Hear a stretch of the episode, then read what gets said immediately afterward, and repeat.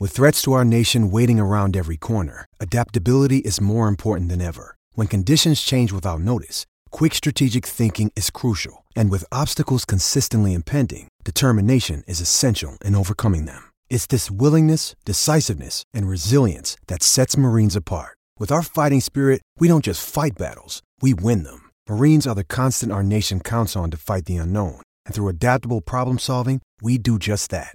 Learn more at marines.com. Running the option on first down. Hagan has it. He has room. He's got one man to beat.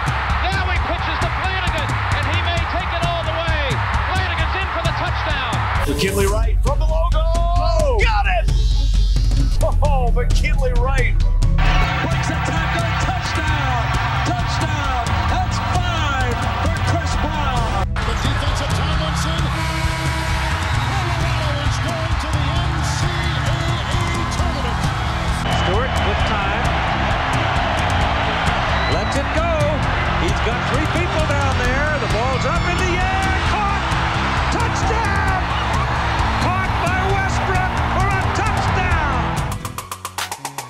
They like my Colorado swag. Cause when I'm in that flag, I don't really, I don't really know just how to act. And when I'm in that go, you know I'm acting bad.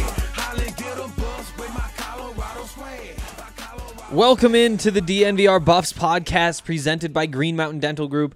I'm Henry Chisholm, and uh, it's another Victory Monday. Just a nice day to sit here, talk a little bit about more of my thoughts from the game. Um, I just got off of the Zoom call for Karl Dorrell's press conference, um, so got to talk to him for about 30 minutes or so. And as always, there's some pretty good and interesting stuff in there. Uh, so yeah, we'll talk about the, what happened in the game a little bit. We'll go through some of what Karl had to say.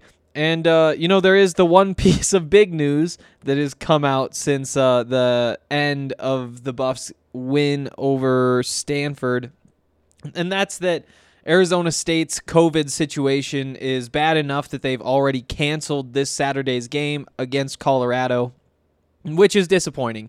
You know, you, you've seen Colorado beat a couple of teams that aren't as good as Arizona State. And that's what makes it so exciting to have a chance to play a team that is in the tier that Arizona State is in. You know, you can break up the Pac 12 into as many tiers as you want. You could say it's three tiers or two tiers or six tiers, and you could make whatever argument you want to make.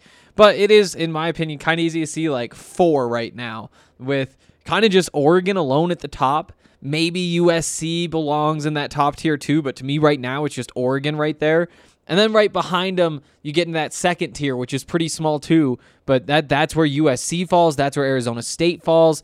Um, and, and it's kind of early to see who else even is worthy of a spot there. Like if, if Utah doesn't have the entire drop off that I expect to see this season, then maybe that's a, a, team that belongs in there too. And and realistically, Colorado could belong right there as well. Um, and from there down, you know, I, I see UCLA as a bottom tier team. Um, and, and, week one, you you beat them. The next week, you see Stanford, which I think is still a step ahead of uh, uh, that bottom tier. Um, and you beat them, and so now was kind of your chance to keep climbing this ladder and, and having a shot at an Arizona State. And then after that, going and playing USC next week, which, you know, depending on how you want to look at it, is a pretty similar matchup. I guess that one would have been on the road, so it's a little bit tougher. But USC still ver- very much in the college football playoff race. If they don't lose, they're in. And that same thing for Oregon, and that might be the same thing for honestly Colorado as well if everything broke their way. But, you know, they haven't proven to be worthy of that conversation yet, but within a couple weeks, who knows where we'll be. Um, but one thing we do know is that Colorado won't get a shot at Arizona State this week, uh, which is disappointing because uh, I really think that if Colorado beat Arizona State, Colorado's in the top 25 next week. Um, right now, I think they finished like 43rd in the coaches poll. 18 spots is a pretty significant jump, but to me, Arizona State is a pretty significant upgrade over the teams that Colorado has played. And we saw Arizona State compete with USC. Uh, And I was kind of disappointed in the way that that game was framed as kind of this disappointment for USC instead of saying this was a really close football game. And sure, USC did catch a couple of breaks late, but these two teams are very good. And and it's early and that's why separating those two saying USC or Arizona State is this much better. I'm not sure if we're to that point in the season yet, but what we know is that they played a really competitive football game and there are a lot of reasons to think either one of those teams uh, it could be capable of winning a Pac-12 title this season. Um, I don't think Arizona State was perceived that way nationally. I think that they were still seen as a, a a program that was a step away from that point. I think that Jayden Daniels was a quarterback who was still seen as a step away from being at that point. And that defense that is really, really good for the Sun Devils with with a, a, very deep secondary. I, I think you have Chase Lucas there, you have Jack Jones there. Those are two NFL guys, and you got a few others who could very well be NFL guys as well. And it's a veteran group. And in front of them, you know, defensive line, Jermayne Lole, uh, linebackers, Merlin Robertson. I really like that Arizona State team. Um, and it's disappointing that Colorado doesn't get to play them and prove themselves uh, against Arizona State this week. Um, we might see that soon, though. I, I still think that at some point we'll see Colorado play Arizona State, and I think that Colorado is going to play this weekend too. Um, I'm not sure how exactly it's going to happen, but if I were setting the odds here, I, I, I would say it's just over 50 50 that Colorado plays this week. Yeah, and I think that that's reasonable. I think that that's reasonable. Um, we'll talk more about that. Actually, you know what? Let's let's kind of finish up the details right now, and then we'll talk about what Karl Dorrell had to say in a little bit. But with Arizona State out, um, th- there was another team that had to cancel a game last week, and that was Utah. Um, and Arizona State's breakout has been pretty noteworthy for its size and just how many players have gotten it. And that's why it wasn't a huge surprise to see that the game got canceled over the weekend instead of waiting until the last minute trying to piece things together because it was pretty obvious that there was just no way Arizona State was going to be able to play. Utah is not in that situation. Utah could still certainly play, and they're trying their best to play this week. Um, and the Pac 12 said that in a statement. Um, and, and they play USC this week. And so that's the the strongest candidate for a game to be canceled within the Pac-12 and that's what the conference would like to do. Currently like the rule is you can't play non-conference games. When push comes to shove, I wouldn't be surprised if they relax that a little bit, especially if it's for the right opportunity. Um, and you know, you have to factor in Colorado has Rick George and I don't know that that means for sure that he's going to be able to find a way for Colorado to play this week, but you do know for sure that if Colorado had any chance of playing this week, it will happen um, because Rick George is, I mean, very driven, wants to get this football team on the field, and is also very capable and has a bunch of connections that can help him get something like that set up. Uh, and I think that uh, he he could make a better case to the Pac-12 about trying to get another game scheduled this week non-conference than a lot of the other athletic directors could just because of who he is and the weight that his voice carries um, the buffs are in good hands there um, maybe tomorrow i think tomorrow we're going to dig in a little bit deeper into some more stuff from last week's game um, but also, I would like to kind of go through and see if there's anything we could uh, look to in terms of teams that the Buffs could play. And that seems like it's going to take a lot of time and research.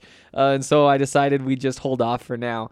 Um, but yeah, as of right now, they're treating this week like there's no game.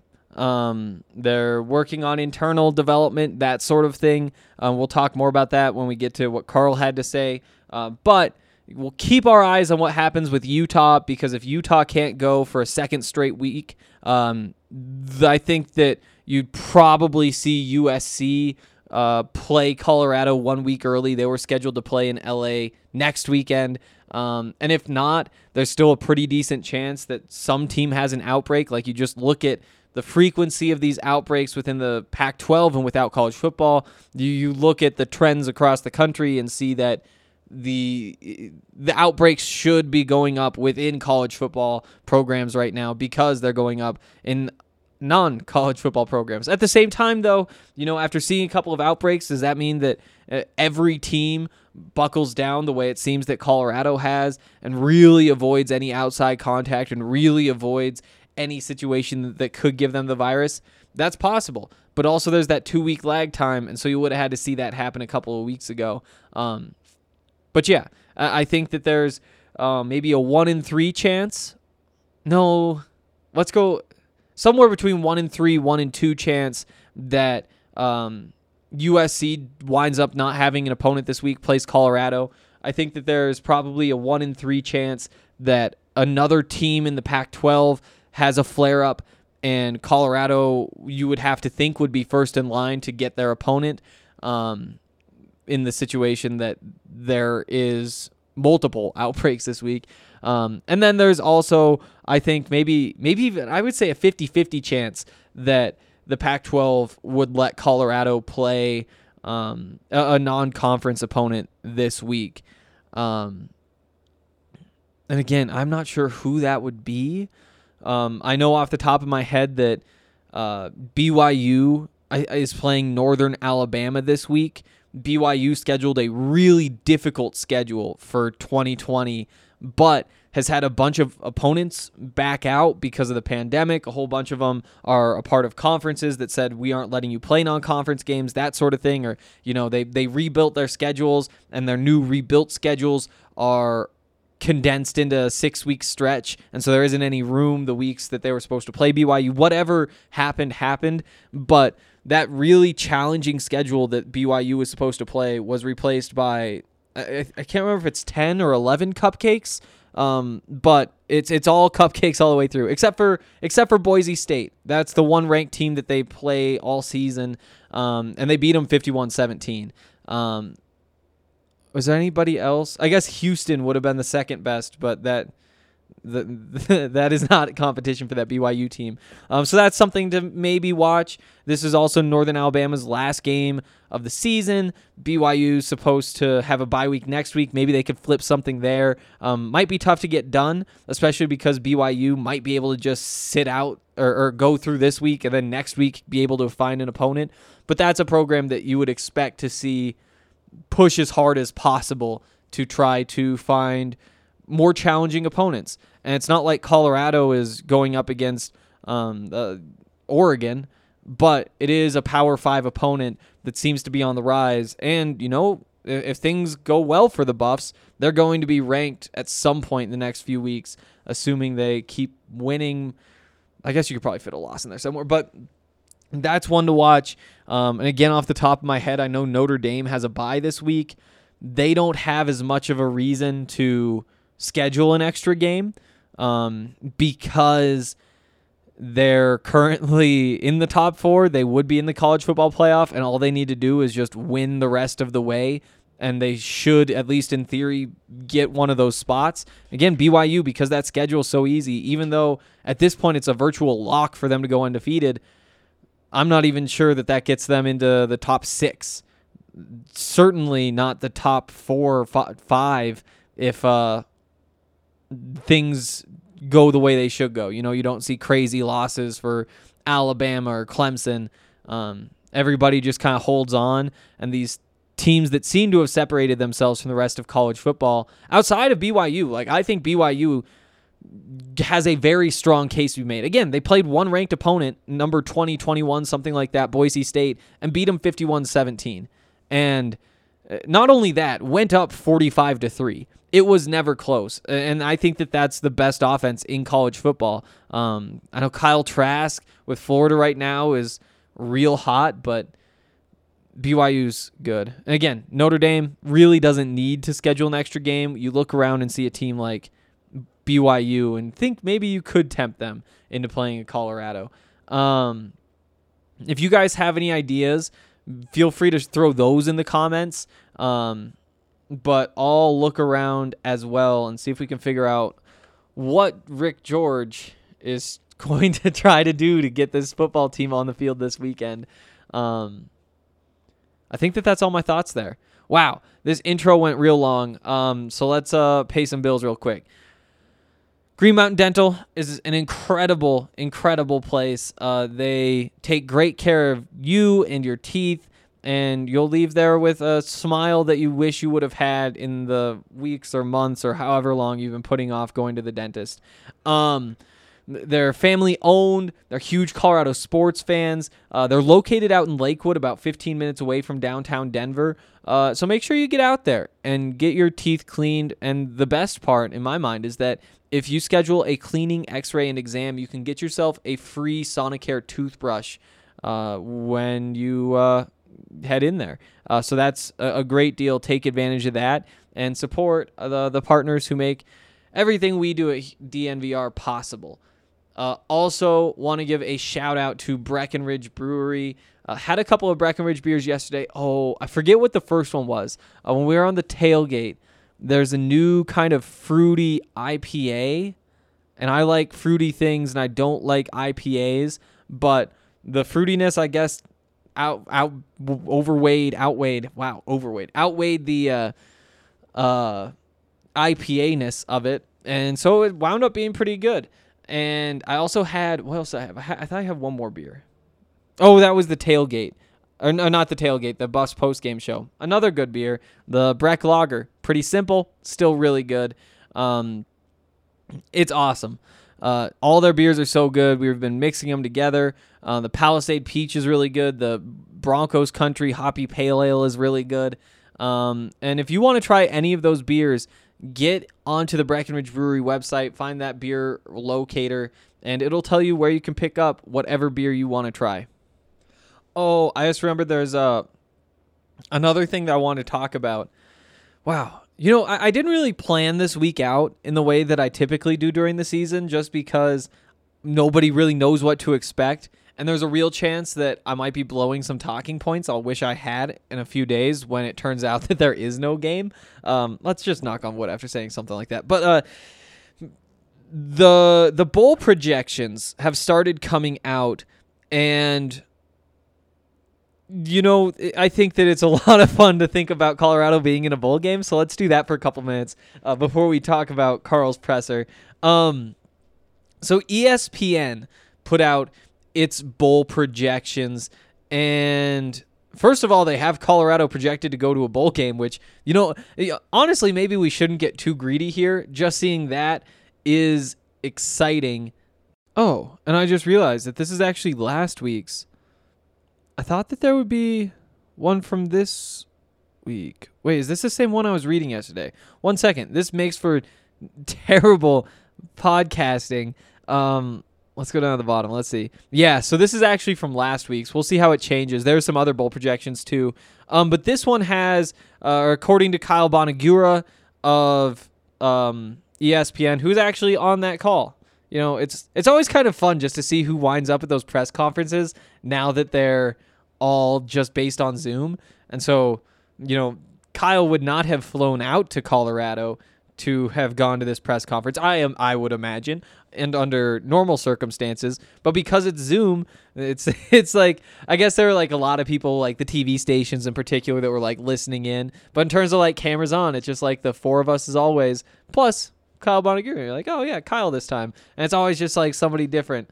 Um, kind of funny to see his name right now though. So uh, he he had Colorado playing Missouri in the Las Vegas Bowl, which would be a lot of fun. Uh, the Vegas Bowl is um, the new bowl game. I'm pretty sure this is its first year. Um, but what's really exciting about it, obviously, is that it pits the Pac 12 against the SEC. There wasn't a Pac 12 SEC bowl game before this.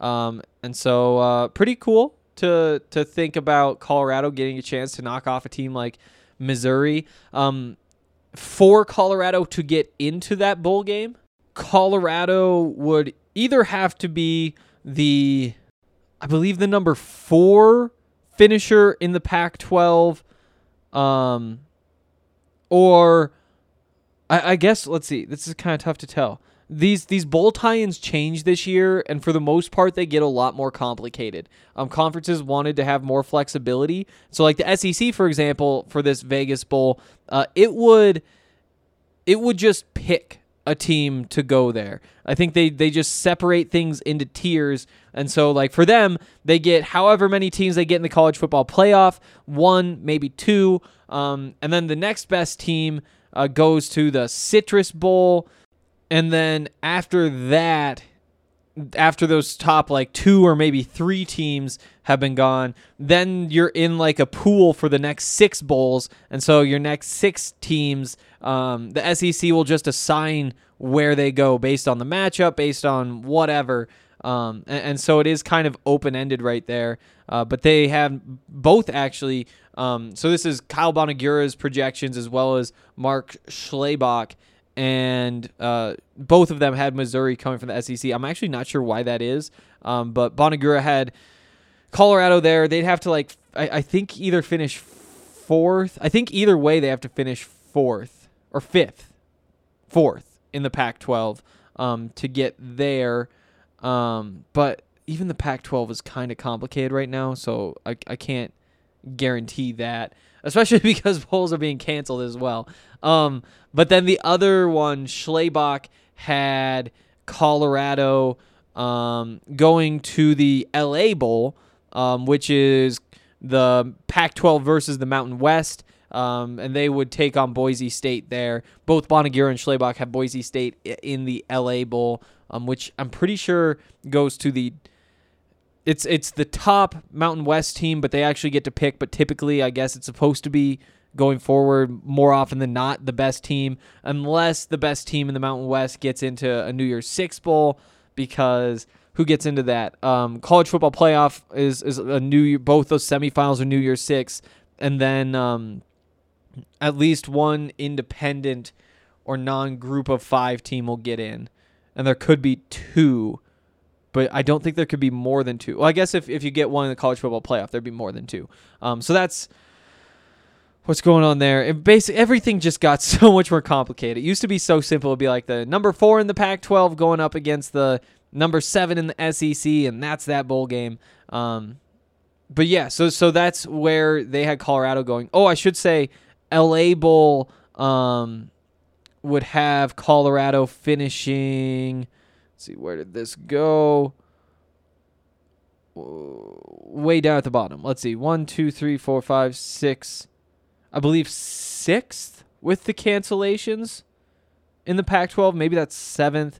Um, but that's that's what they're looking at with Colorado. Uh, the uh, collegefootballnews.com they have Colorado in the LA Bowl against San Diego State. Uh, sporting news.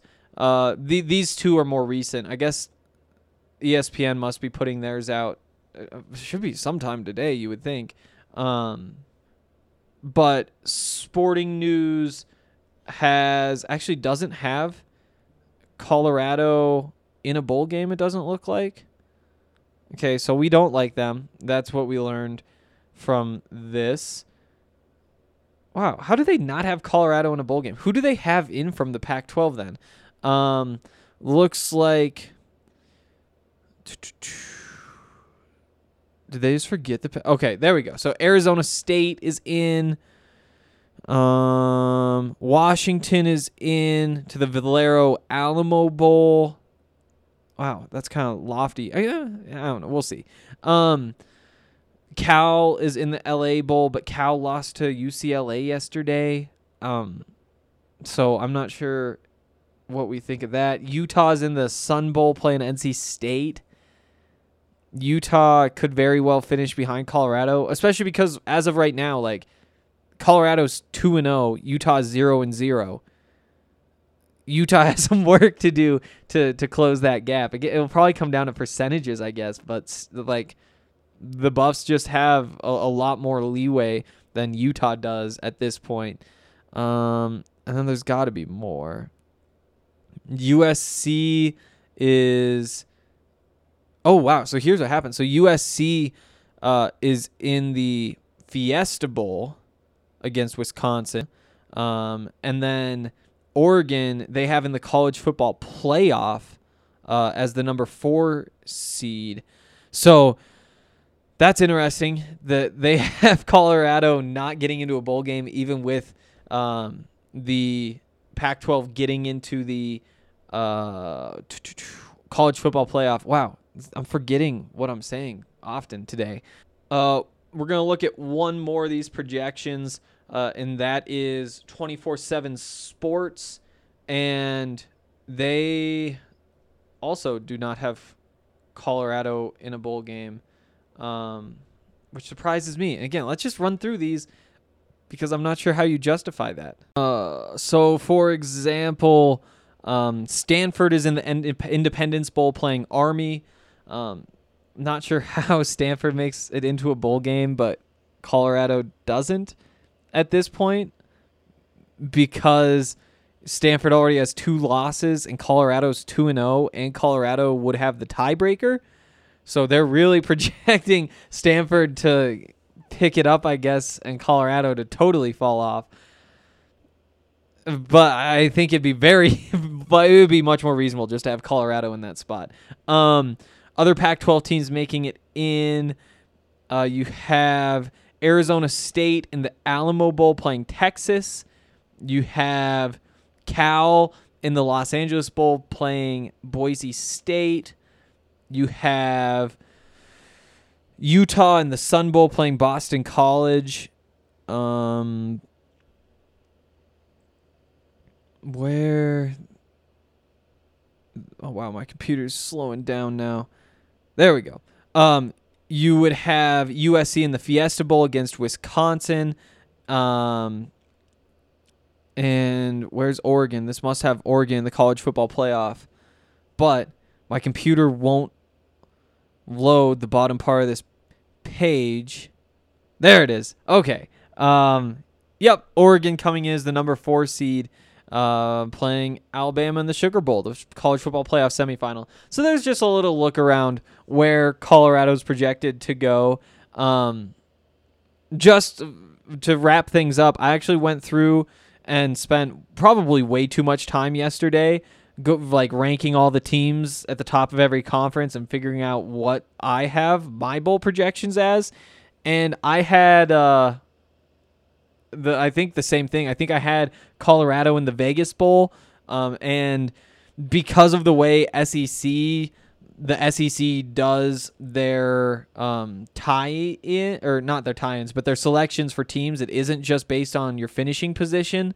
Um, I'm pretty sure. Looking at the spreadsheet again, um, I had it so that Colorado in the Vegas Bowl would play one of Auburn, Arkansas, Ole Miss, Missouri, and Kentucky, if I remember right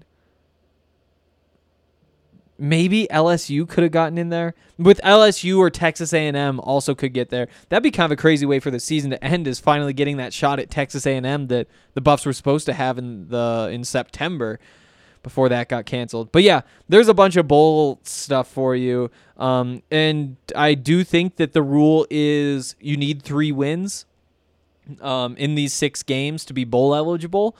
Uh, for Colorado now losing a game, um, that's that's obviously one more shot to get a third win um, because two and three isn't going to cut it. So you still would need the three wins. So hopefully they do get another game that they can play this week. Um, but one win away from bowl eligibility, and you know two three wins away from having a pretty cool situation that you're finding yourself in at the end of the season. Um, we'll keep following this stuff. And before we get into uh, Karl Dorrell's uh, press conference today, let's talk about DraftKings Sportsbook. Week 10 of football is in the books, and now it's time to review the tape and get ready for week 11. There's no better place to get in on all of the action than with DraftKings Sportsbook, America's top rated sportsbook app. To add to the excitement of week 11, DraftKings Sportsbook is bringing back their can't miss offer. If you haven't tried DraftKings Sportsbook yet, Head to the App Store now because you do not want to miss this. DraftKings Sportsbook is giving all new users the chance to earn a sign up bonus up to $1,000 when signing up using promo code DNVR. DraftKings Sportsbook has endless ways for you to bet, from live betting to betting on your favorite players. They do it all. Don't worry if football isn't for you because DraftKings is giving all MMA fans who sign up now the chance to triple their winnings for any bet placed on UFC 255. DraftKings is safe, reliable, and secure, making it easy for you to deposit and withdraw your money at your convenience.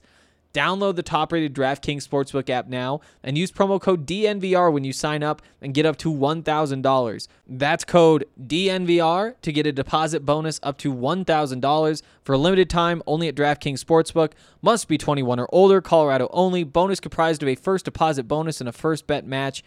Deposit bonus requires 25 times playthrough. Restrictions apply. See DraftKings.com slash sportsbook for details. Gambling problem? Call 1-800-522-4700. Okay. Um, let's get into these notes. Um, again, talked to Karl for about a half hour today. It was good to hear his voice. He seemed to be in a pretty good mood considering the game was canceled. Um, told a couple jokes, and uh, yeah, good time.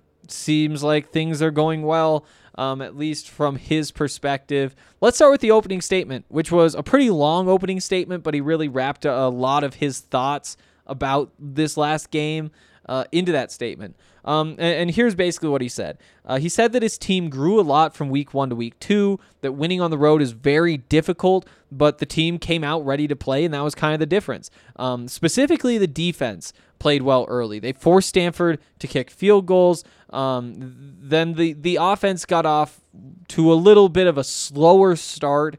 Um, especially compared to week one. Um, but then it settled down and everything kind of kicked in. Um, the defense allowed for that to happen, according to Karl Dorrell. The defense put the offense in good situations, which made it easy for the offense to bounce back. The game wasn't out of hand after those first couple possessions where things were a little bit shaky.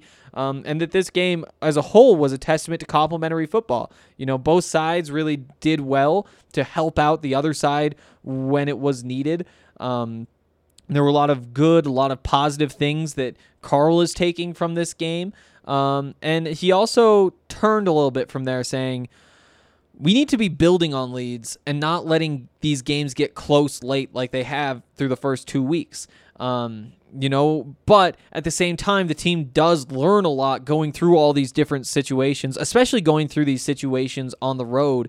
Um, defensively, there was a lot of improvement. Um, there, there were fewer big plays. The run defense was stout, um, which is tough to do, according to Karl, against Stanford. Um, they shored up some of the coverage things, but there's still more to clean up. Um, the secondary is where the youth is on this defense, and that's why it's not a huge surprise that that's where you're starting to see some struggles. You know, teams needing to get back into a game, what do they do? They throw the football, and that just happens to be where the youth is on this Buffs defense, which is a good point that Karl made. Um, he said that there were some better performances there, um, but th- there are five or six guys defensively who got their hands on the ball but couldn't turn it into a turnover, couldn't pick the ball off. Um, he said overall there's a lot to work on, there's a lot to improve, but the team is really excited with where they are right now. Um, and, and really, that's going to make the whole thing a lot easier to fix, I, I would expect. Um, Again, that's a lot of thoughts that Karl packed into an opening statement. Um, but but I, I like where his mind's at. I think that it's important to remember that like he has a very good football perspective, and what he sees is probably right. so so that's a, a, bunch of thoughts there. Um, let's just go through all these in order. Wow, I took a lot of notes today. I really got to stop taking all these notes. Um, on the Arizona State situation, Karl said, you know, we knew at some point in time that this would happen to us this season. Um, not really sure what exactly, would be postponed or canceled, but some point, something like this was going to happen. Um, but you really don't want it to be because you did anything wrong. You know, they're, they're focusing on staying healthy um, and, and remembering that that is very, very important. Um, he said having a pause is disappointing. Um, it's especially disappointing when you're having the success that Colorado is having early in this season.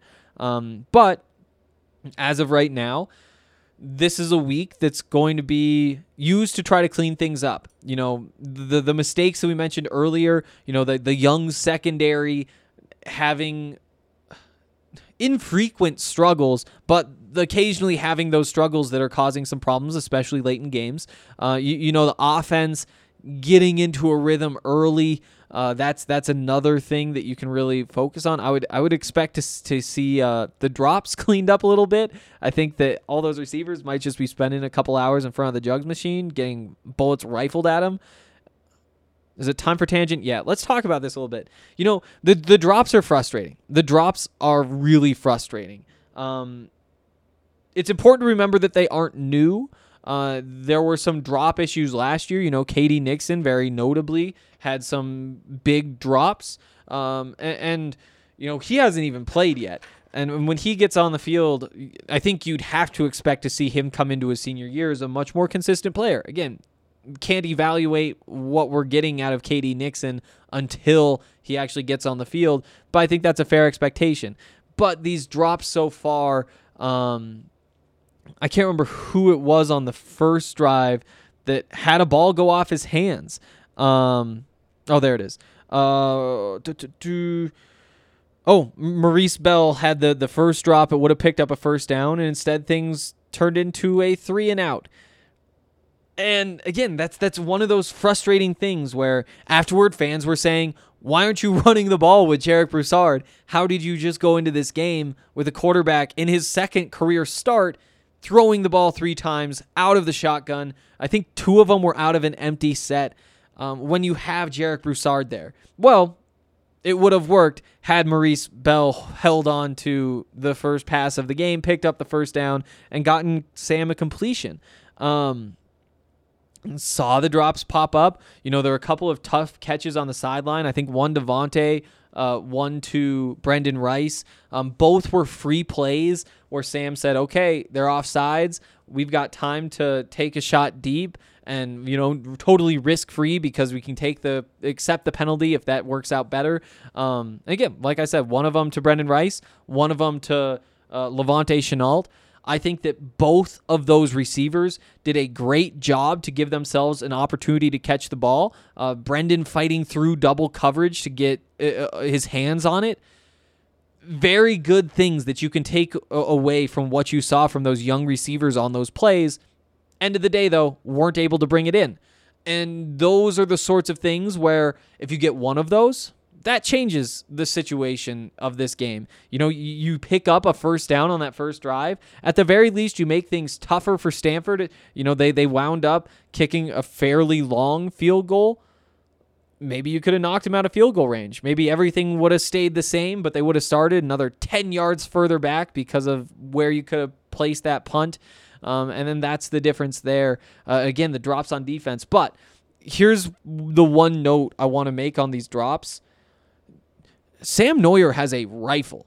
And when he throws the ball into tight windows, that thing is moving. I think it's moving in a way that surprises a lot of receivers, and, and, and in particular surprises these young receivers who some of them are going straight into this offense from a high school offense, and they just don't see a ball move the way that Sam can whip that thing. I think that it it was one of the first passes of the game. It, it might have been on that first drive that uh, there's there's this play that I really like that I think is very successful, particularly in college football, where basically you just have everybody run to the sticks, try to find a gap, and then turn around, and the quarterback just rips a ball in there.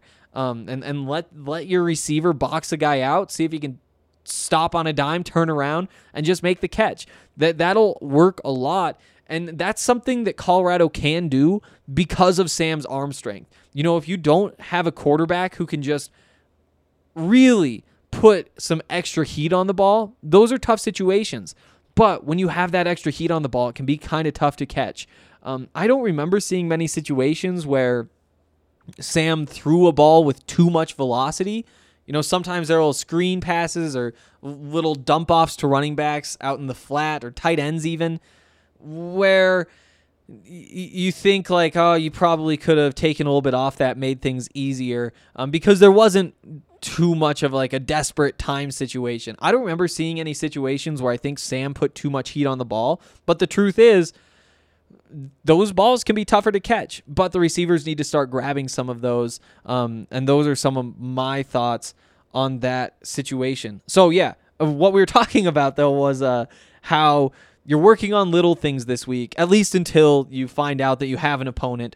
And as you work through those little things, I really think that standing real close to one of those jugs machines and just having every receiver take 50, 100 balls straight to the chest and, you know, get your hands out and catch them. Don't wear them in the chest, but just have those things shooting in toward their chest from real close. You know, that's a drill that Daniel Arias did a lot of. Um, you know, I know I've talked a lot about this, but after practices, when we were allowed to, they, they like open the gate, and some of the players go up to, uh, go off to the locker room to change gear at class. Some have media responsibilities, and some are able to stick behind and play. It's always Daniel Arias, the last one on the field, getting the ball shot at him from in pretty tight and making the grab. And so I would really like to see him have some more opportunities underneath because I I know for a fact that catching some of those balls that have been dropped through the first couple of weeks is something I would expect him to be able to do. You know, when you look at Daniel Arias and and come into the situation knowing what we know about him that he is really big, that he is really fast, that he's a good athlete, I think it's fair to say that you should be using him as a deep threat.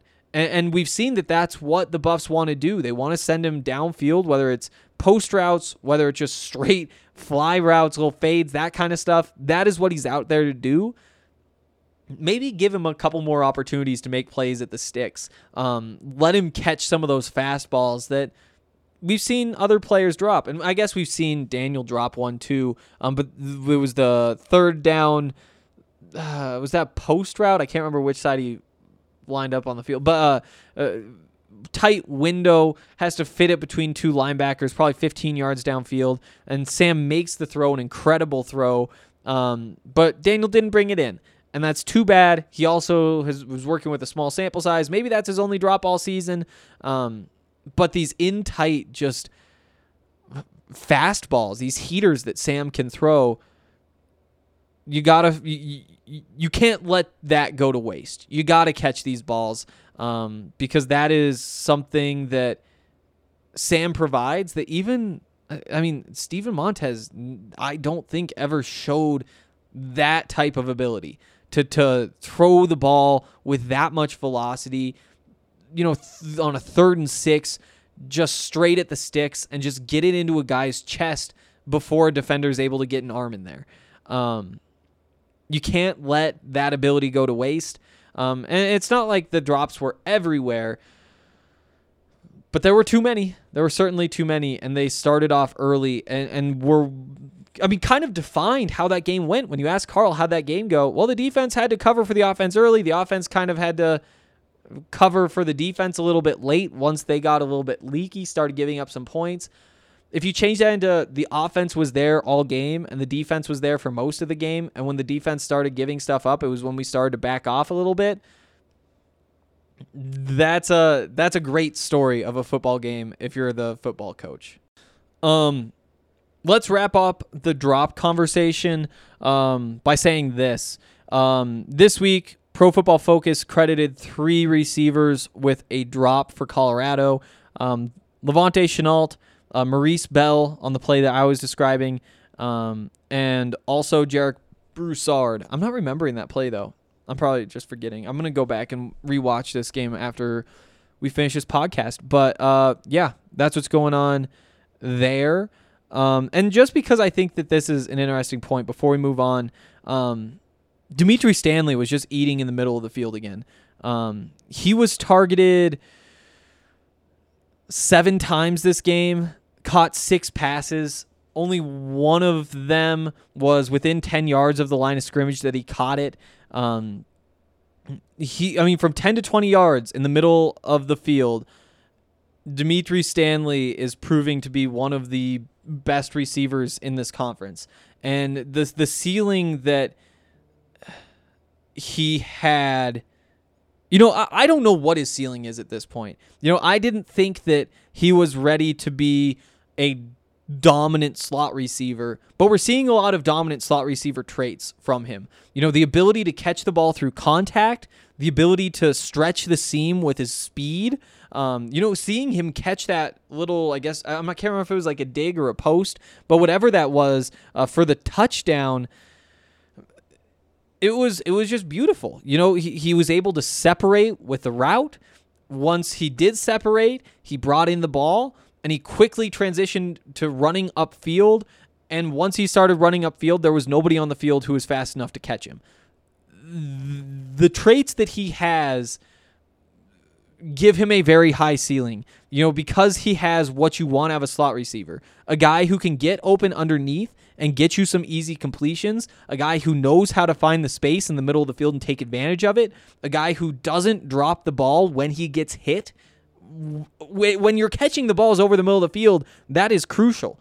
That is maybe as important as anything else. And on top of all of that, defenses can't just like get up on him on the line of scrimmage and, and make things tough for him when he is uh, just working the middle of the field because he'll just run by him. And when you have that speed element to stretch that seam, it really limits what the defense can do. Um, really impressed by Dimitri Stanley and really excited to see him continue to develop because he has a, a, a lot of uh, skills that you would want a receiver to have. Um, any other notes on these receivers? I'm not so sure there is. Um, Brendan Rice, technically targeted twice, brought in both of them. Um, uh, obviously, like the the the one that was, um, what am I thinking here? Wow, my my brain doesn't just leave me on this podcast very often, but it just did again. Um, oh yeah, it didn't bring in the penalty. Um, Maurice Bell 0 for 2 with a drop. Matt Lynch filling in for Brady Russell caught a ball on two on uh, two targets. Um, Jalen Jackson only targeted once, caught the ball, ran. F- I think he caught it four yards downfield, ran it um, another 10. I believe he was working out of the slot on that play. And Jalen Jackson, like Dimitri Stanley, has the speed element, um, and maybe even more so than Dimitri does, just working on figuring out a couple of those other pieces from the slot. Um, but I think by the end of the season, we could be seeing a lot of him too. And Chris Carpenter in the slot as well. There's a lot to like about this receiving core before we even get to K.D. Nixon. Um, Vontae Shenault looked really nice. I, I should say, let's go through these numbers too. We're doing them all today, I guess. Um, targeted four times, three catches, uh, is that one drop? I think that's what that means. It can't be. Oh, maybe that's drop penalty. I'm not sure because I don't think. No, he was credited with the drop. He definitely was credited with the drop. So there we go. Um, but one of those targets was in pretty close. Um, but the other three were all deep downfield, and he brought in two of them. Um, impressed by him as well. I'm not sure that he has a lock on a spot in the rotation. I think that the competition between him and Brendan Rice is going to be a tight one, a really tight one. Um, but as it stands now, I think you have Maurice Bell, Dimitri Stanley, who are absolute certainties to be a part of this receiving core. Um, you have K.D. Nixon, who is a 98% chance of being a part of it. Basically, if he just does what he's always done, that's going to be good enough. And I think he's likely going to do more. Um, Daniel Arias is going to keep getting opportunities um, because he has shown the flashes to this point. Um, at some point, you're going to need at least one big game out of him, um, a, a couple of three catch 60 yard games out of him. Um, just just something to show that the the time that you're giving him on the field truly is warranted. And I'm not ready to say that it isn't, um, but these these were down games for him for sure. So um, that leaves us with four if we include Arias. I think Maurice Bell is going to be the number five um, with Vontae Shenault and probably Brendan Rice, the, the main competitors for that sixth and I would say final spot in this rotation. Um, I, I think that they'll probably go about six deep. And, and you'll see the six guys come out more on drives where they're moving the ball. Um, if if they're getting a lot of three and outs, you might be seeing three, four receivers out there. Um, so that is also factored in. Did not have enough time to uh, go through everything we just went through with the receivers, but there are there are no rules. This is my podcast. Um, let's go back to these notes now. Uh, he talked a lot about how, again, this week is about focusing on Colorado. Now that you're no longer game planning, trying to say, let's see, you're going up against Jayden Daniels. We need to figure out how to um, build a pocket like we did for Dorian Thompson Robinson, but also find a way to collapse that pocket more quickly. Um, that was the piece that was missing in week one. Um, we know that this team, this front seven, can get into the backfield. Um, but when they're playing a mobile quarterback, can they still get into the backfield when they are trying to mostly just keep them in the in the pocket? Um, so no, that that's something that you're really focused on. Um, you're you're really focused on. Um, ooh, this is good because I hadn't really thought about how game plan Arizona State because this game's just been canceled. Um, probably in the trenches. I think that this is a running game even though you do have a couple of really big, really good football players in the trenches, um, and, and, another it, with the linebacker Merlin Robertson, that's still probably your best bet rather than testing a very veteran and very skilled secondary. Um, but instead of like focusing on how to take advantage of those sorts of things, Colorado's just saying we're having these drops, we're having these mistakes in coverage, we're having these um, the, the slow start. I'm not sure what Karl would attribute that slow start offensively to. I mean, there was the drop.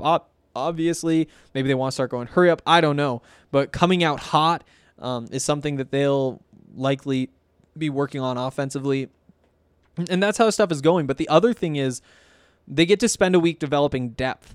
Um, Karl wants to really expand the rotations this week in practice, at least until the point where you start game planning um, and, and, get reps for a bunch of guys. He also said that any opportunity to to work on building your schemes is important as well.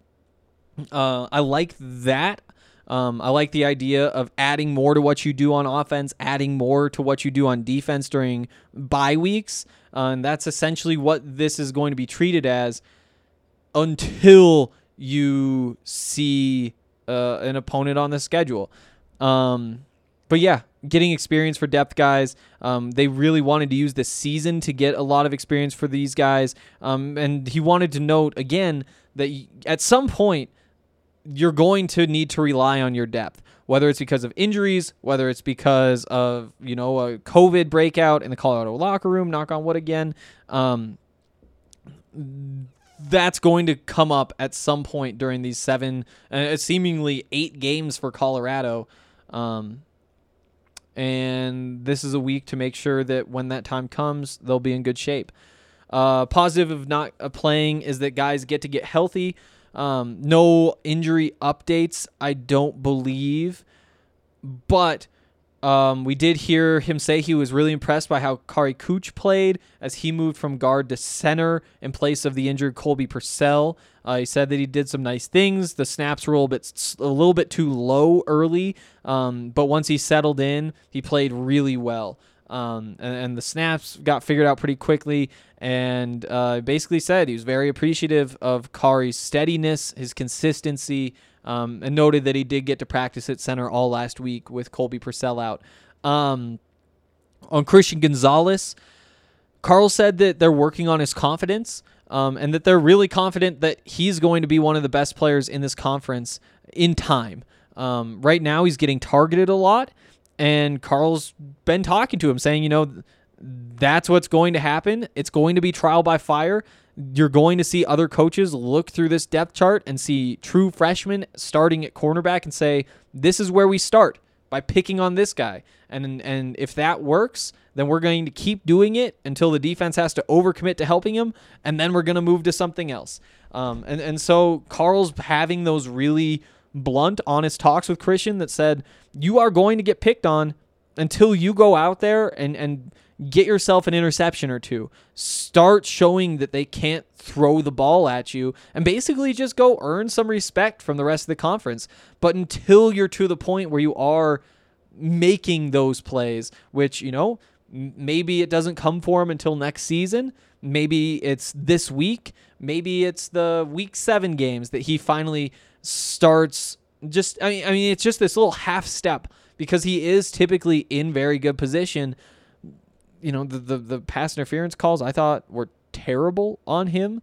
Um, I, I don't think we need to bash the Pac-12 refs too much. I think that they are going to take a beating, even without talking about the Colorado game. But those were some mistakes. There was some great coverage from Christian Gonzalez um, on one pass interference in particular that he just didn't deserve. Again, Christian Gonzalez is just overwhelmingly talented, and he is going to be a really good cornerback. Uh, and but until he proves that he is a really good cornerback, he's going to get tested. Um, and so keep an eye on that because I think that to to non football fans and maybe even non football nerds, this this process of just waiting for Christian Gonzalez to break out, it could feel kind of like waiting for some like plant to sprout out, of the ground where you're just like staring at dirt for three, four weeks. And then all of a sudden, if you just keep staring at Christian Gonzalez all game, you're going to see him turn that corner and he's going to start breaking down those passes. And, and I think it's just going to be kind of this f- switch flipping moment where he wasn't making those plays on the ball and then he was. And there's going to be a week or two where he still gets tested early and he forces quarterbacks to go away from him by making plays, getting some interceptions. And then you get to the phase where he is just one of those corners you don't throw at. But it is going to be a process and it's going to take some time. And if you're a football nerd like me, then it's going to be a lot of fun just to watch Christian Gonzalez every week, waiting for the one week where he goes from a, a true freshman to one of the best corners in the conference. Um, yeah, I think that that pretty much sums up Christian Gonzalez. Uh, he was asked like hypothetically about a USC game um, and how how that would work from Colorado's perspective. Basically said they've done preliminary scouting on every member of the conference, and so he said it wouldn't be tremendously hard to switch gears and get ready to play this week. Um, he did say it would be harder to play a non-conference opponent because they haven't done that preliminary scouting. Um, they they don't have a notebook that says, okay, here's who these guys are. Um, here's who we uh, how that we expect them to be used, uh, and just like a whole bunch of notes on what to expect. If if you do schedule, say it is BYU, something crazy happens, and you have four days to get ready. Well, then all of a sudden, all of your assistant coaches, uh, your quality control coaches, everybody is stuck just um, looking through the tape and and saying, okay, what is going on with this team? Here's their roster. Here's their depth chart. We don't know anything about who's good, who's bad. I mean, maybe you've seen a game or two, but you probably don't have takes if you're Chris Wilson on every member of that offensive line, how to beat them. Um, if you're uh, Darian Hagan, the running backs coach, you don't know what to expect from the linebackers, the defensive linemen. And, and so it, it would be really hard to, it would be an all hands on deck situation, really, just saying we need to learn everything we can about this team in the next 12 hours and then use that information to figure out what to work on, what to implement on this, let's say, Wednesday practice. And then we're going back to the film. We're going to get another 12 hours of work to add on to all of that. And then uh, implement that stuff. Like it would not be all that easy, but again, BYU would be in the same situation or whoever that non-conference opponent is. Um, but at this point, um, Karl's basically saying, you know, we're taking a day at a time. We're not panicking. Anything could happen. Um, and at the end of the day, he really just wants to play. Whoever it is, um, playing is a better option than not playing. And also, that's Rick George's job and not something that Karl Dorrell has to think about. Which is kind of crazy to think. Like you, you, the, the first question that got asked of him, you know, what is this week? He said, "This is a bye week. This is a week where we are working on internal development and on those sorts of things, cleaning up our issues." And didn't even say, you know, until we get to a, a game, uh, until we hear that we are playing a game this weekend. Instead, it is this is a bye week, and really there's no reason to think about a game this weekend until it's on the schedule if you're Karl Dorrell, because it really is Rick George's responsibility um, to to schedule a game. It's got to be a tough situation, though, and, and tough to not be thinking about what could happen and letting that distract you from what you want to get done. Um, asked about Sam. And he said he said that uh, his his first thought on Sam was we've got to get the karate kick fixed. Isn't that nice to hear? Like like sure there's things that need to be fixed about Sam's game, but to be sitting here after seeing Sam Noyer play quarterback for two games, what you're worried about is, wow, I really wish he'd stop flying through the air and kicking guys. It's not I wish he could hurry up and get through his progressions just a little bit quicker. It isn't I, I wish that he was seeing the field a little bit better or I wish he was getting the ball put where it needs to be. You know, those sorts of things. No, it's we've got to get this karate kick fixed. Um, he said he's trying to do the right things. He's minimizing mistakes from one week to the next. Um, he he's getting more comfortable, um, and um, he he needs to to kind of stop karate kicking whenever somebody gets near him. Um, he, again, impressive the first two weeks. He didn't get down on himself after the interception, which is really important. Um, he's figured out what he did wrong. He moved along, and that's something that comes really naturally to him. Um, but again, it, it is kind of time to start focusing on protecting Sam Noyer, and that's that's how Karl Dorrell end, ended his answer, saying that's what we need to do: help him protect himself. What a place to be in, considering where we were coming into week one of this season. Um, just a really cool story, and so cool to see Chef Noyardi do the things that he's done. Ah, this is so, so much fun. This season could have been no fun. It is turning out to be way very very fun season. Um, uh, Kyle Bonagura actually asked Karl about the potential for playing a non-conference team. Is that something that he would be willing to do? Uh, he said, "Yeah, we we just want to play. At the end of the day, we just want to play." But you know that's something that's being discussed. Karl hasn't heard anything. It's not really Karl's job. Uh, there's a possibility that it happens. They're going to explore all the options. He's told his team that has to be ready to play this weekend, um, and they would like to continue to play. It could be a Cal UCLA situation. Um, but again, just have to wait it out and see what's coming. Um, he was asked about Ashad Clayton. He said Ashad is progressing really well. There's a number of freshmen that are playing. He wants those guys to play. He would love for Ashad to get more time and more experience, and he wants to have that. He, he wants to have the young guys to have like a little feather in their cap going into next year. He wants all these young guys to be able to say, "Hey, I went out on a college football field and I did something." And, and that little bit of confidence and and knowing what your next step is can help drive players. And this is me talking now and not Karl, but you know, I, think that the difference between having an Ashad Clayton who's coming off again, I really hate talking about numbers this year because you really just have to cut everything in half. But in a typical typical year, you say it'd be nice if you have Ashad Clayton coming into next season with 350 yards.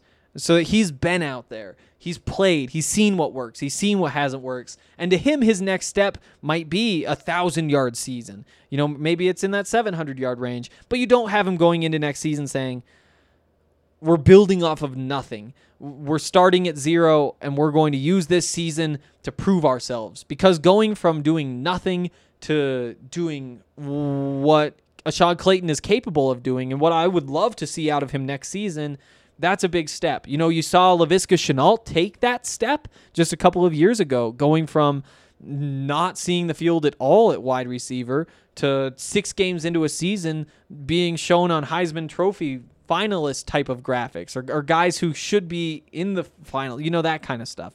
Um, but it is pretty rare. You know, Daniel Arias was put in that situation this year, and so far it hasn't really panned out. And so I really like that Karl is trying to get experience for the young guys. Um, we'll see how that goes. Um, on Isaiah, Isaiah Lewis, um, Karl said that, uh, and I, I like this. It's a, it's a weird thing to to decide where you're going to place credit, but what he said was the coaches have done a really great job developing players um, so far. And again, they haven't had a lot of time to work with these players. Um, but Karl said that that's probably been the biggest part of their success, and that that's also if they do continue to get better and keep winning games, that's probably going to be why is because these coaches continue to do a good job developing players. Um, you know, you are kind of like taking away from what has been done on the field. You're taking a little bit away from Sam Noyer emerging as the type of quarterback that he's becoming. Um, Jarek Broussard doing what he's doing the defensive line, but I, I like it, and I think that something that we talked a lot about on this podcast coming into this season is the coaching staff that Karl Dorrell was able to put together and how valuable that is for a whole bunch of different reasons. You know, starting with the ability to develop players, turning guys who have tools into good football players, um, getting guys to the next level so that you can use that to hype up your ability to recruit players and say, we have taken players in your situation to the NFL. Trust us to do that again. Um, you know, and, and how that actually makes it a great environment that young coaches want to get into because they can see it as a stepping stone. And so even though Karl Dorrell may not have like this flash where you say, oh, wow, Mel Tucker's a great salesman, he can go into anybody's living room and get that kid into his program. That is a great trait to have. And if, if you have the option to have that trait or not have that trait, you take it. But what Karl Dorrell may wind up ha- having that Mel Tucker may not have ever had at Colorado had he stayed is the ability to say, well, look what happened to all these guys. like, like sure, this guy was able to sell you on coming here for all these reasons, but look at what the results were for the players that went through his program. Just think about Tad Boyle, for example. Um, Tad at this point has that. Like he has meat and potatoes that he can sell you on, and you aren't just buying into hype. He can say, we've had a, a, significant number of NBA players go through here, and so you can bank on that um, with Derrick White, with Spencer Dinwiddie, um, with Andre Roberts, all these guys, plus Tyler Bey now, McKinley Wright next year, all these guys, he now can say that. He can also say, we have the talent to win as many games as we've won. Um, we are able to recruit at this level um, as of now in these 2020 and 2021 classes to expect to be able to take another step from there. And and what he's done is really just proven himself through consistently improving results. And eventually that becomes what you want to sell because Mel Tucker can go into somebody's living room and say, "Okay, here's what we're to do." And Mel's a cool guy, and and that will work for him. But what happens four years down the line when you haven't been able to win games or, or whatever. You know, you kind of wind up in this Jim Harbaugh situation where, yeah, he went into Michigan and things were good. He did a great job recruiting because everybody was really excited to play for him. Um, but at some point, it all kind of falls apart if you don't win games. And that's what you're kind of seeing now. That's what it all comes down to, and that's more important than being the salesman that Karl Dorrell isn't because he isn't the brand name guy for whatever reason. And I really think that by building this program through the idea that we are going to focus on developing players and and that is kind of the basis of what we do and because we are known for that we get our pick of the coaches that are good at doing that. Um, the recruits will start to realize what they have at Colorado. You know, we see it with the tight ends already. Um, guys saying, wow, we go to Colorado, we get to learn from Taylor Embree, who did what he did with George Kittle, um, which, you know, how much of it was Taylor, how much of it was George, how much of it was Taylor's dad, Jon Embree, who was the tight ends coach. I mean, it, it wasn't a significant amount that was Taylor Embree, but watching how that process worked is still really valuable. Um, and then eventually you start winning all the games, and that's when recruiting gets super easy. Like, I'm not sure that Nick Saban, Saban is like the best salesman in the world. I wouldn't really know. What I do know is that it's really, really, really easy to sell Alabama football to a high school football player.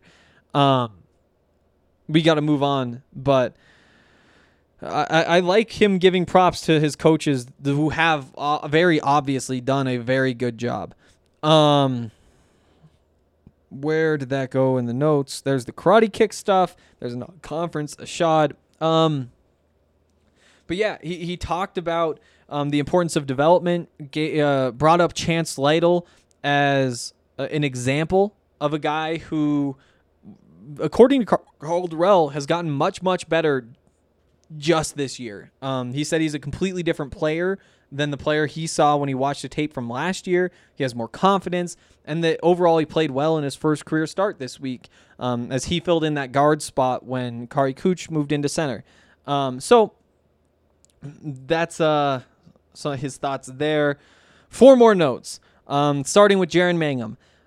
He said that Jaren Mangham's struggles so far have been a combination of a couple of things. Um, first of all, his footwork and his reads aren't always as consistent as they need to be.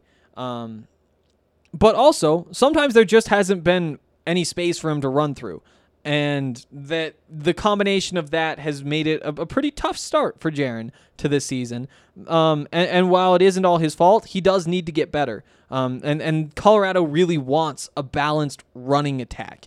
They want to have a couple of guys who can do that job. No update on Alex Fontenot still. Um, but basically, I mean, from there, he said Jarek is doing very well. Jaren is a different player, um, but we do need to have guys who will be productive. And the line that I think was it stuck out me maybe more than anything else that Karl said today um, was this. He said the position will stay competitive throughout the week. There's so many good backs with Joe Davis and Ashad um, they're hungry players who want to play, and that means that the guys above them need to continue to produce. Um, it's going to be a competitive situation, and that's going to be good for that room. So, Jaren Mangham isn't locked into that number two job.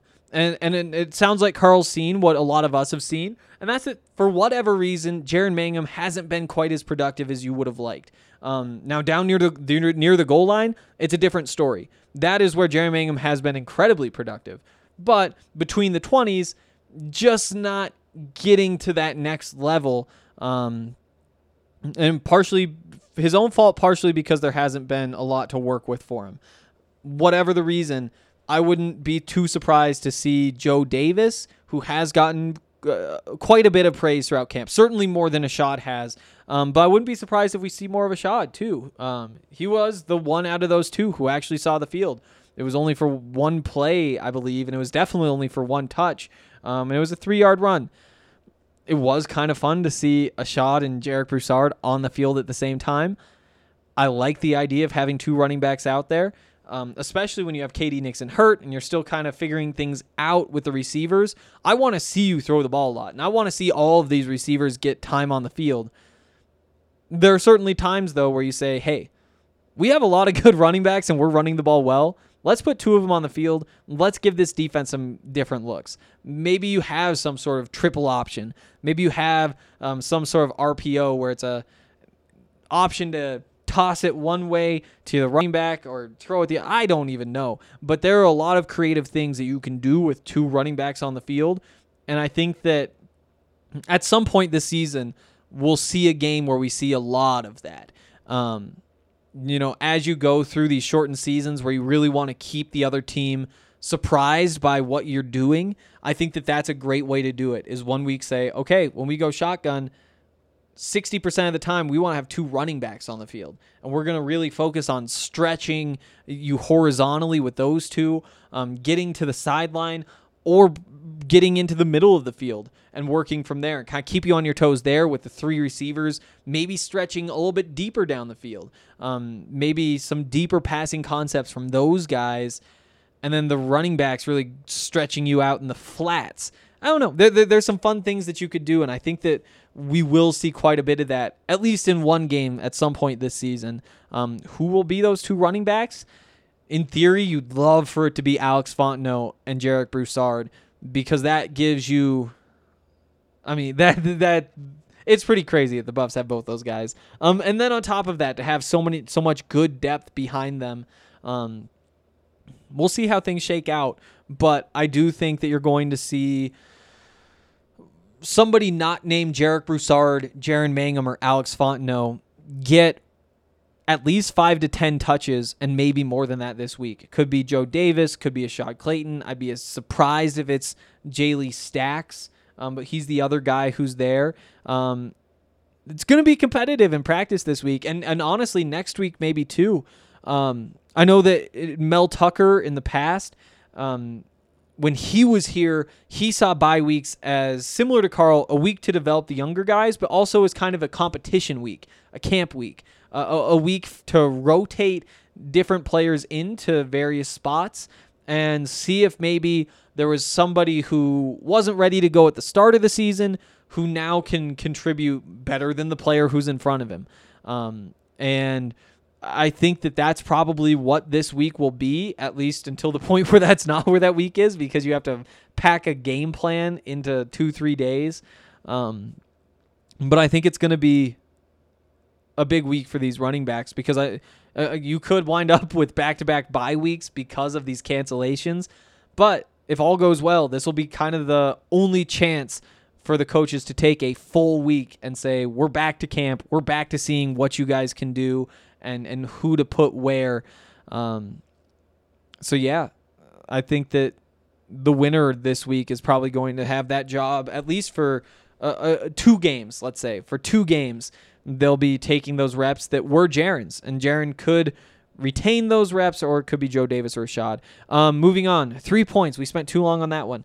Brendan Rice. Um, Karl talked a little bit about how it is tough to be in Brendan's position where uh, until Brendan Rice makes a name for himself, he is Jerry Rice's son.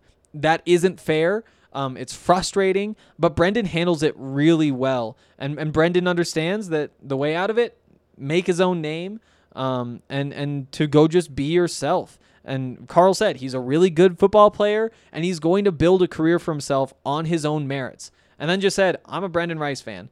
So what a strange thing to have to deal with. Obviously, like I can't even imagine what's it like to have the greatest football player ever as your father when you're trying to be a good football player. You know, there, there are some perks to it for sure. Um, I think that he will likely get overrated by some people because of his name being Brendan Rice. Um, you know, I think that that's probably worth at least five or 10 spots in the NFL draft when his time comes. Is that the difference between him getting drafted, not getting drafted? Is he just not a draft guy anyway? You know, those would be kind of surprising considering what we've seen from him so far and what we know about him. Um, but there's a good chance that if he winds up being, you know, a third round guy, that that's the difference between late third and early third or, or, a couple of spots if he winds up being a first round guy, which would take obviously very good production over the course of the few years. Um, but it does come with some bonuses. Um, although it is, I'm sure, very, very frustrating. Things like having every account on Twitter tweet out that Jerry Rice's son just scored his first career touchdown. You know, Bleacher Report tweeted out, Barstool tweeted it out. Um, I think uh, one of the ESPN college football accounts tweeted it out. Um, and then you see like ESPN has a story up. Brendan Rice's uh, or Jerry Rice's son has his first, and and so people the eyes will be on him. He will be seen. What whatever happens, whether it's good or bad. Um, Interesting situation though, for sure. Um, on not playing uh, Tyler Lytle at all this game after saying that he did want to get him in there um, uh, again this week. Maybe not in the exact same way he got him in there for three plays the first week, but just to get him some reps and see what he can do. Um, The reason it didn't happen, though, according to Karl, was the flow of the game was why he didn't play. Uh, he said that he's big on communication. He talked to Tyler about it and said, We really wanted to get you out there, but there just wasn't a situation where we could afford to be making quarterback changes. We had to keep building on what we had. And he said that Tyler understood why he didn't get in um, and that there's a chance this week that he'll get a chance to play.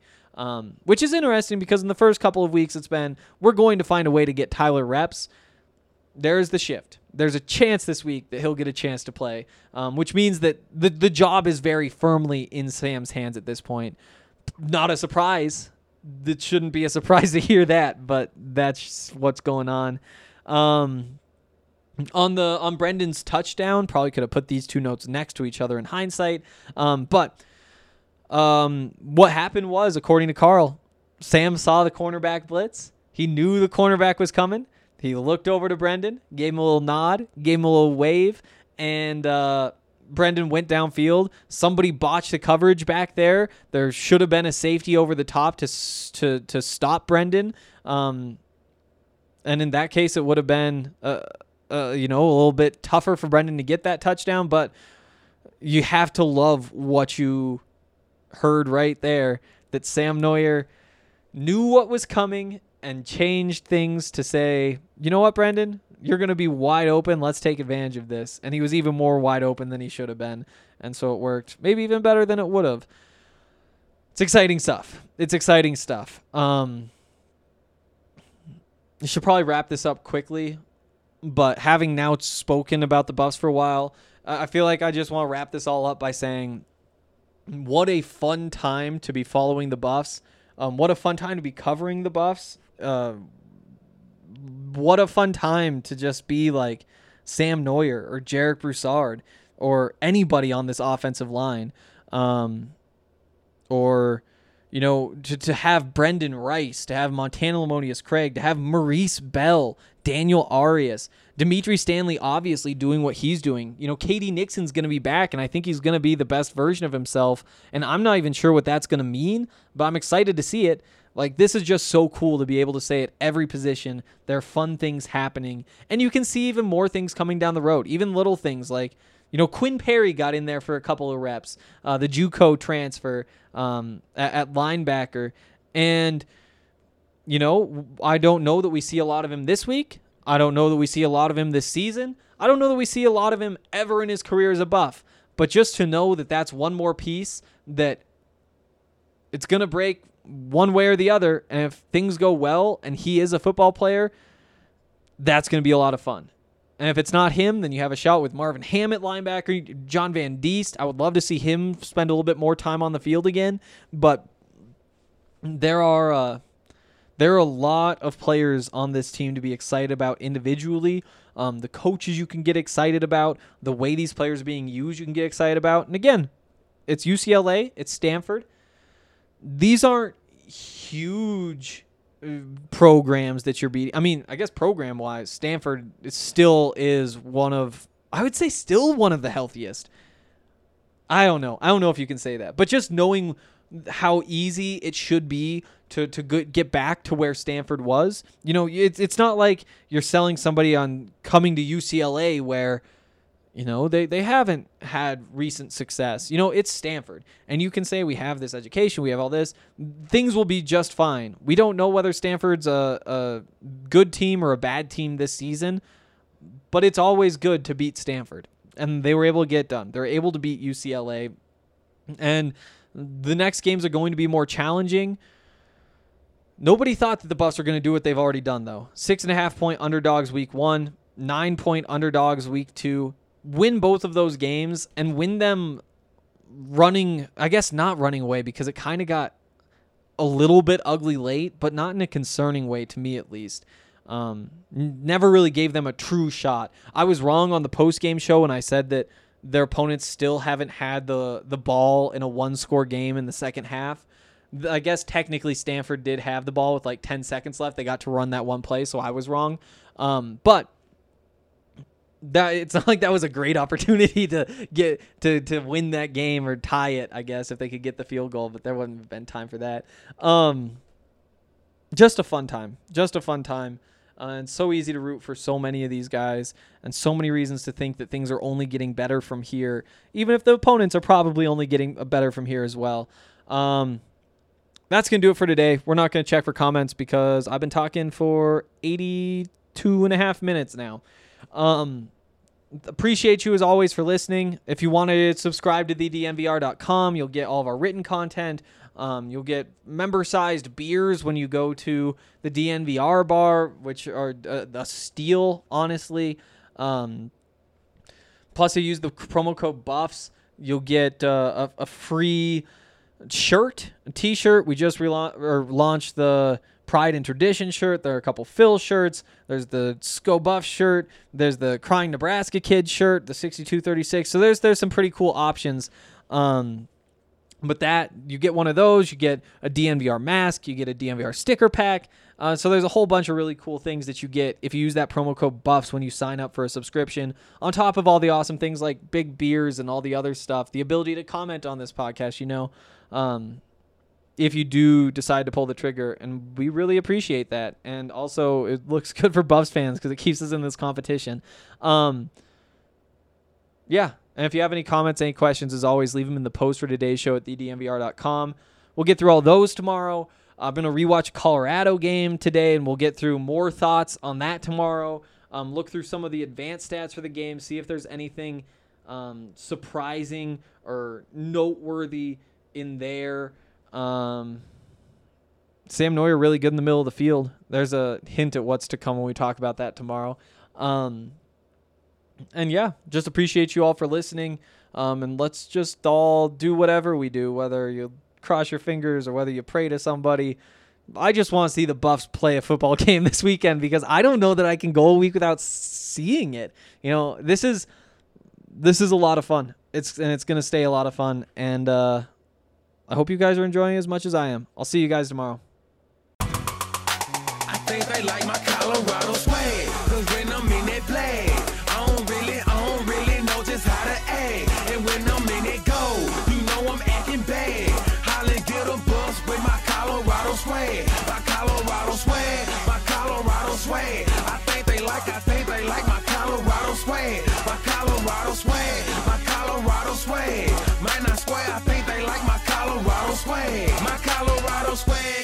Is pushing 180. Speeding past competition, see you later, baby. baby. Colorado Army with soldiers like the Navy. And boat where we station, patiently awaiting. When I hit the field, it's so hard to behave. I'm Colorado swagging as the crowd do the wave. Look into my eyes, I can tell that you afraid. Cause you know we finna hit ya. Hit ya, hit ya, hit ya. Hey, you on your own now, why you watching the official?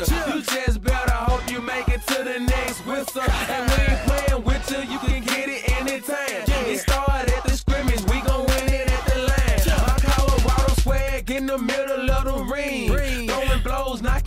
team after team. They like my Colorado swag. Cause when I'm in that flag, I don't really, I don't really know just how to act. And when I'm in that goal, you know I'm acting bad. Holla, get a bus with my Colorado swag. My Colorado swag, my Colorado swag. I think they like, I think they like my Colorado swag. My Colorado swag, my Colorado swag. Man, I swear, I think they like my Colorado swag. Have you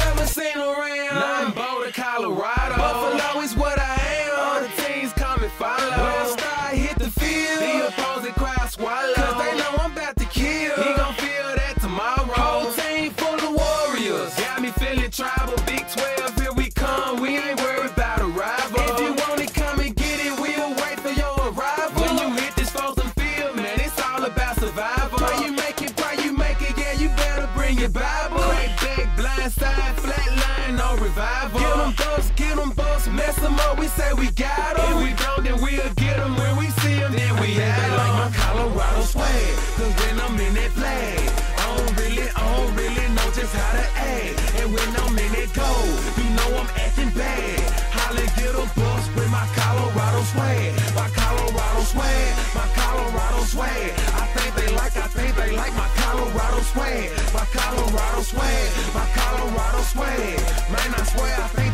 Colorado swag, my Colorado swag. I think they like my Colorado I think they like my Colorado swag. Cause when I'm in that play, I don't really, I don't really know just how to act. And when I'm in that go, you know I'm acting bad. Holly get a bus with my Colorado swag. My Colorado swag, my Colorado swag. I think they like, I think they like my Colorado swag. My Colorado swag, my Colorado swag. Man, I swear I think they like